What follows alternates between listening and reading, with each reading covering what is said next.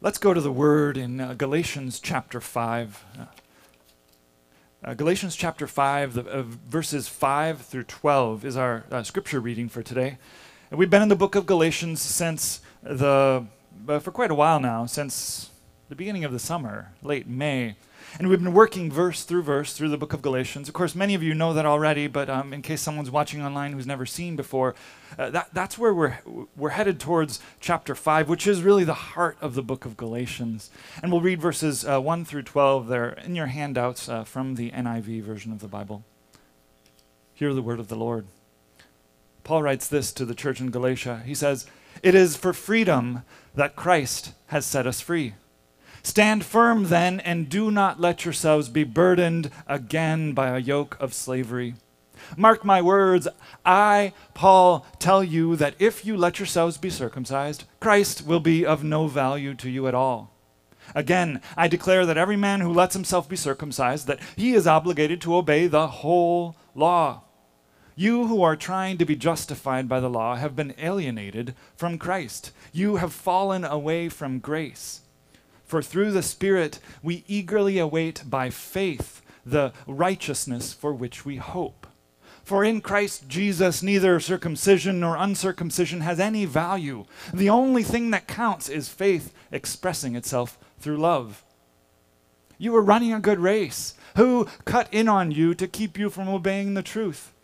That kind of persuasion does not come from the one who calls you a little yeast works through the whole batch of dough.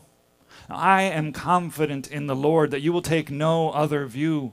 And the one who is throwing you into confusion, whoever that may be, will have to pay the penalty. Brothers and sisters, if I am still preaching circumcision, why am I still being persecuted? In that case, the offense of the cross has been abolished. And as for these agitators, I, I wish they would go the whole way and emasculate themselves. This is the word of the Lord. Thanks be to God. A few weeks ago, the Olympics were on just about every screen in our house. My family likes watching a little bit of everything. You know, some, some of the gymnastics, some kayaking, uh, a little bit of running and swimming and volleyball and, and more. I'm not sure what your favorite sports are, but there's a bit for, there's something for everyone in the Olympics. And towards the end, we started watching a lot of track and field because it seems like that was all what that was on. And every year, the announcers try their best to make everything dramatic. They hype up each race. They, they build up the backstories of a few chosen athletes, and they film the race from every conceivable angle. They've got robot, drone cameras up a, overhead. They have robotic track cameras that run alongside the track. They've got uh, shoulder cameras roving around the field doing interviews, and long range cameras to zoom in close. And when the shot goes off and the runners take off down the track, they, they accelerate to these speeds that are almost superhuman. They've worked so hard for this moment, and then suddenly, suddenly you see one trip and, and fall behind, and there's two or three that are running neck and neck, trying to get break out of the pack, and one of them surges ahead, almost flying as they cross the finish line. And we get to see the replay from every angle the, the, the camera that checks the line, the, the one that shows the sweat dripping from their faces, the, the interview after the race. Now that is a race. And then we see the medal ceremony where they stand on the podium, the three athletes in the different levels with the medals hanging around their neck. And, and the one with bronze is almost the happiest one of the three. They're just happy to have made it onto the podium at the Olympics. Now, Paul thinks that the life of faith is a bit like running a race. And he uses this image of running a race all the time in his letters, maybe because it was a pretty common sport back then. Maybe, I think, inspired by the Spirit because it's a common sport in many cultures and all of us can connect with it somehow. But here in Galatians 5, he brings up running in a little bit of a different way, a, a negative way. Because the Galatians were running a good race, he says. Uh, they had a good thing going.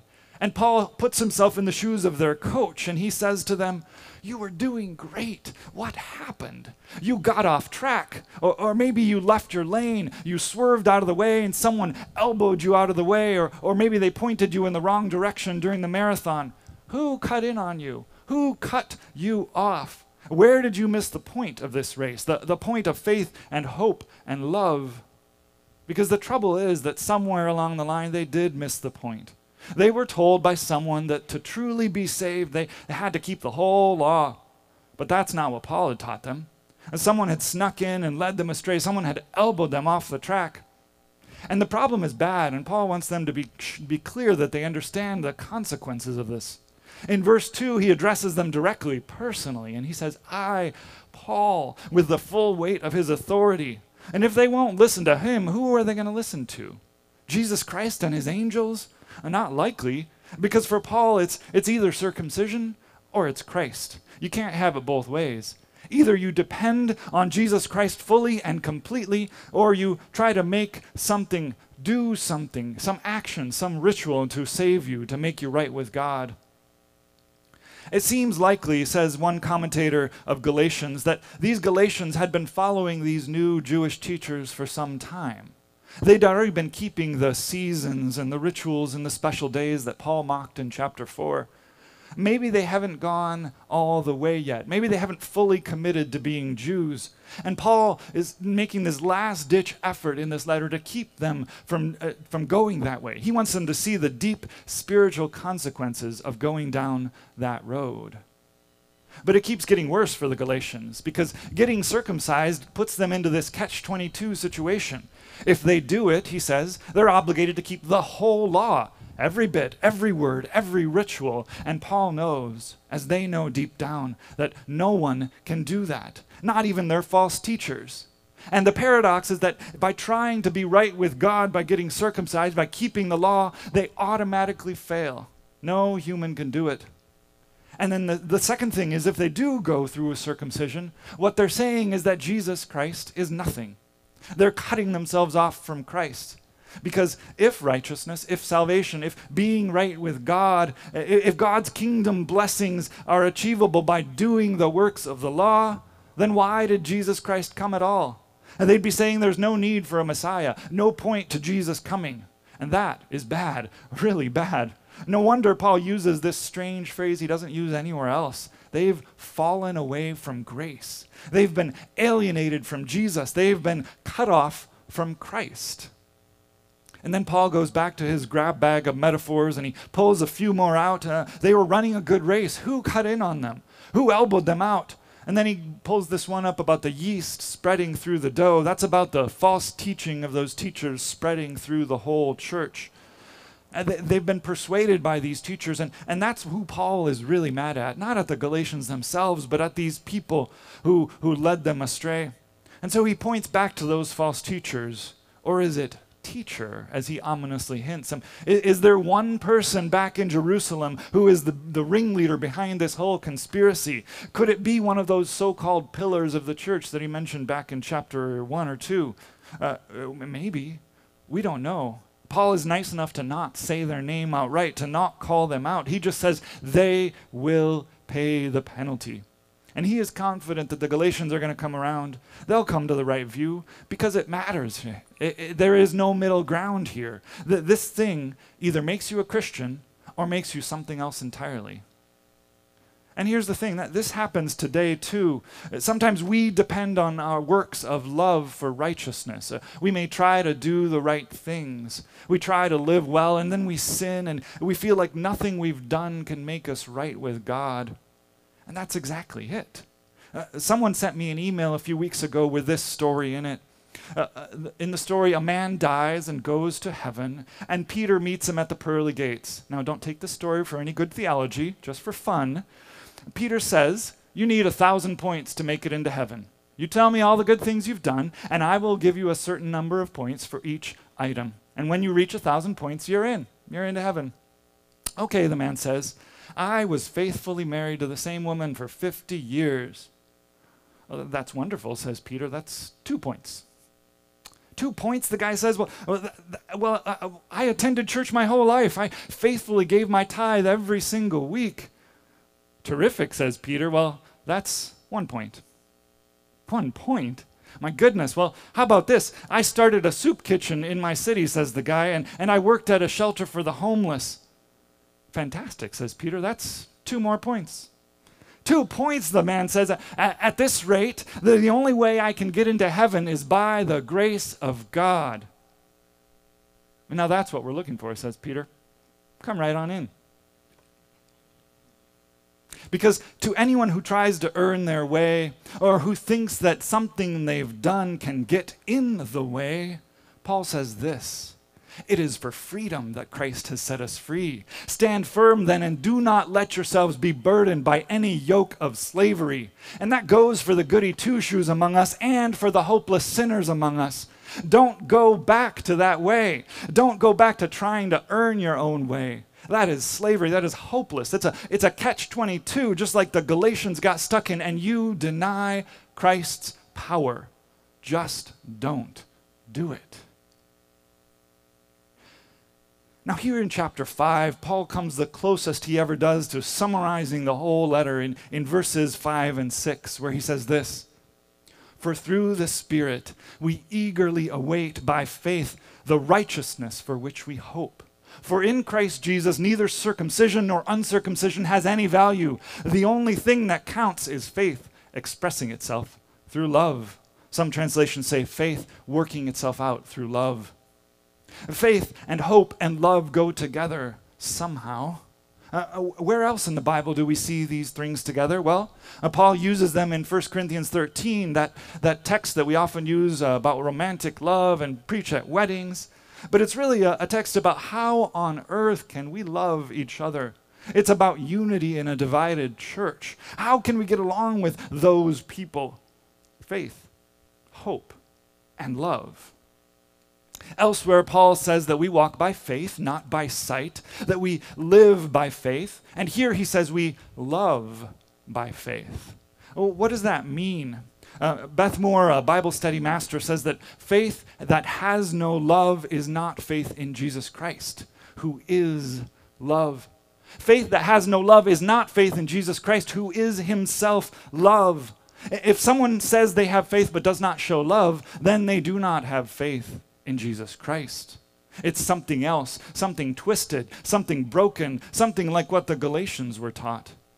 And Moore suggests that if we hold this verse from Galatians beside another one about faith, that one from Hebrews 1 1 about faith and hope, which says this faith is confidence in what we hope for and assurance about what we do not see. Now, that's a, a, basic principle of reading Scripture. You hold up Scripture with Scripture and use it to interpret itself. So, here, Hebrews and Galatians together, and if you hold them alongside, faith working through love, and faith is confidence in what we hope for, this is what you get. Uh, loving by faith is loving with no evidence that it's working. Jesus says, if you love those who love you, that's nothing special. Love your enemy, or, or better yet, the person you don't care about at all, the one who you are indifferent to. Or how about we go to the book of James uh, 2, verse 14, which asks this What good is it, my brothers and sisters, if someone claims to have faith but has no deeds? Can such faith save them? Paul is saying that on one level, faith without love is not faith at all. But he's never been anti works in this letter. He's against the works of the law, this system that was designed to make people righteous that ends up condemning them. But he's not against faith except, expressed through love, through faithful, spirit filled living, through loving your neighbor. And if you get the idea in this letter that Paul says what you do doesn't matter if you just believe the right things, then go back and read again until you understand this. The only thing that counts is faith expressing itself through love. On a deeper level, Paul is saying something about Jesus Christ himself. a new commentary from N.T. Wright clued me into this. He, he says, Faith working through love is all about Jesus. He said as much in chapter 2. Uh, Galatians 2:20 says, "I live by faithfulness of the Son of God who loved me and gave himself for me." Jesus lived by faith. He was faithful to the Father's redemptive plan, and that's why he became human. That's why he bore our weaknesses. That's why he did not sin. That's why he went to the cross praying, Father, let this cup from me, but not my will, but yours be done. Jesus was faithful. In his death and resurrection, he defeated the powers of death and hell once and for all, and he sacrificed himself for love. And if anyone can say this, it's about Jesus. His faith worked through love. And if Jesus' faith was that way, then ours should be too. Because we express our faith through love. And it's not easy sometimes with some people. Uh, Beth Moore says as much in her podcast about Galatians 5. I'll paraphrase what she says a bit. Uh, she says that all of us are called to love people that, are, that drive us absolutely insane. Maybe it's someone at work for you. Maybe it's someone at home. Maybe someone has a, a parent with dementia or Alzheimer's. Uh, they're, they're not the person they once were. Is my love doing any good at all, you wonder? Uh, we are called to love by faith. And maybe it's a neighbor who stands against everything you stand for. Uh, what do you do with that? You love by faith. Well, what if it's a believer who you completely disagree with? You love by faith. You express your faith through love. Maybe you're a teacher who's given it all for your students. Maybe you're a friend, a, a mentor to someone, walking alongside someone through the dark valley. You love by faith. And Beth Moore goes on, and here I quote her. She says, Love is work. There's never any harder work. Faith is work, and it is never more work than when you are expressing your faith through love and not seeing any evidence that is doing any good at all. You may think, it didn't matter that I loved that person. It didn't just matter, she says, it mattered most of all. You will never love by faith and it not matter. At the end of the day, it will be what mattered most. We express our faith through love. Faith working through love, that is what matters. That's what counts. And Galatians 5 6 says the only thing that counts is faith expressing itself through love. That is why we have the faithfulness of Jesus working within us to produce love. It's the love of God, the love of our neighbors. Jesus did it. He lived it. He taught it. He gave us His Spirit to help us live it out day by day to keep the faith through love. Dearly beloved, the children of God, you are friends of Jesus Christ, the one who is love. Express your faith through love. At the end, that's what counts. And it counts not as points on your heavenly tally, it counts because that is what Jesus did for us. In the name of the Father, and of the Son, and of the Holy Spirit. Amen. Let's pray. Oh God, your love made known to us through Jesus Christ propels us to love further, to express our faith in love. And we want to do that. Sometimes it's hard for us to do that with some people, and we, we ask your forgiveness when we haven't done it well. We pray that you guide us by your Spirit to live faithfully, working in love. For, for the faith of Jesus Christ showed us what that looks like, and it is by his faithfulness that we are made free free to love, free to serve faithfully, free to live the life of faith. And we ask your Spirit's guidance and blessing on us as we do that. For we want to be your faithful kingdom people, to work out, to express our faith through love, as Jesus did for us. This we pray in, in, in his name and by the power of the Holy Spirit. Amen.